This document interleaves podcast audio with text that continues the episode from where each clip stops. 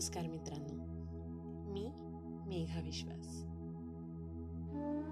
गेले पाच दिवस मी स्वरचित कविता घेऊन तुमच्या भेटीला येत होते. त्याला तुम्ही जो काही प्रतिसाद दिलात जे काही कौतुक केलं त्याबद्दल तुम्हा सगळ्यांचे मनापासून आभार.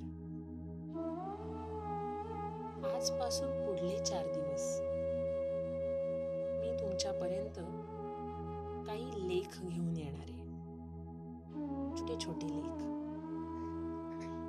हे लेख मी लिहिलेले नाही आहेत पण मला खूप आवडलेले भावलेले असे हे लेख आहेत. आणि तुम्हालाही ते नक्कीच आवडतील अशी मी आशा करते.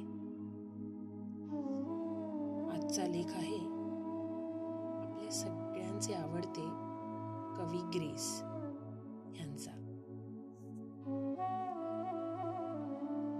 स्वर्गातून आणलेला प्राजक्त सत्यभामेने बळजोरीने स्वतःच्या अंगणात लावून घेतला. जीवाला आलेले पांगळे पण हव्यासपूर्तीच्या कुबडीने सावरण्यासाठी. ते स्वर्गीय रोप देखील हिरिरीने फोफावले आणि भिंतीवरून झुकून रुक्मिणीच्या अंगणात फुले ढळू लागले. सत्यभामेचा चडफडाट तर झालाच पण वृक्षाचे मूळ मिळालेच नाही एकीला फुले एकीला मुळे आणि आणि शेवटी दोघीही असंतुष्टच कारण प्राजक्त हे केवळ निमित्त होते स्वर्गीय वृक्षाच्या अवयवाचे पृथक्करण करून कृष्णाने या पांगळ्या बायकांना एक खेळ देऊन टाकला आणि स्वतः मोकळा झाला.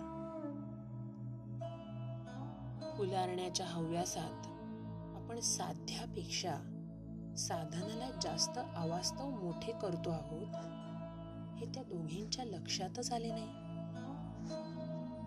प्रेमापेक्षा प्रेमाच्या खुणाच शिरोधार्य मानल्या दोघींनी.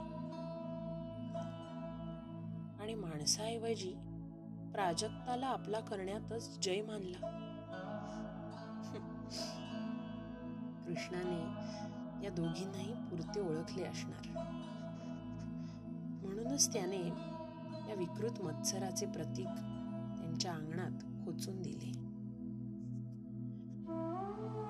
राधेसाठी असा वृक्ष त्याने कधीच आणला नसता.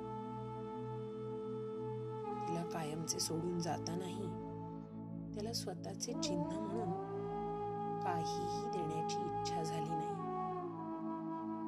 अशी झाली असती तर? मला मला फुलांनी तोलूमोलू बघतोस का रे? असं म्हणून राधेने तो स्वर्गीय प्राजक्तही धुडकावून लावला असता. म्हणूनच अशा राधेसाठी या ओळींचा नजराणा. असतील लाख कृष्ण कालिंदीच्या तटाला. असतील लाख कृष्ण कालिंदीच्या तटाला. राधेस जो मिळाला तो एकटाच उरला. राधेस जो मिळाला तो एकटाच उरला. धन्यवाद.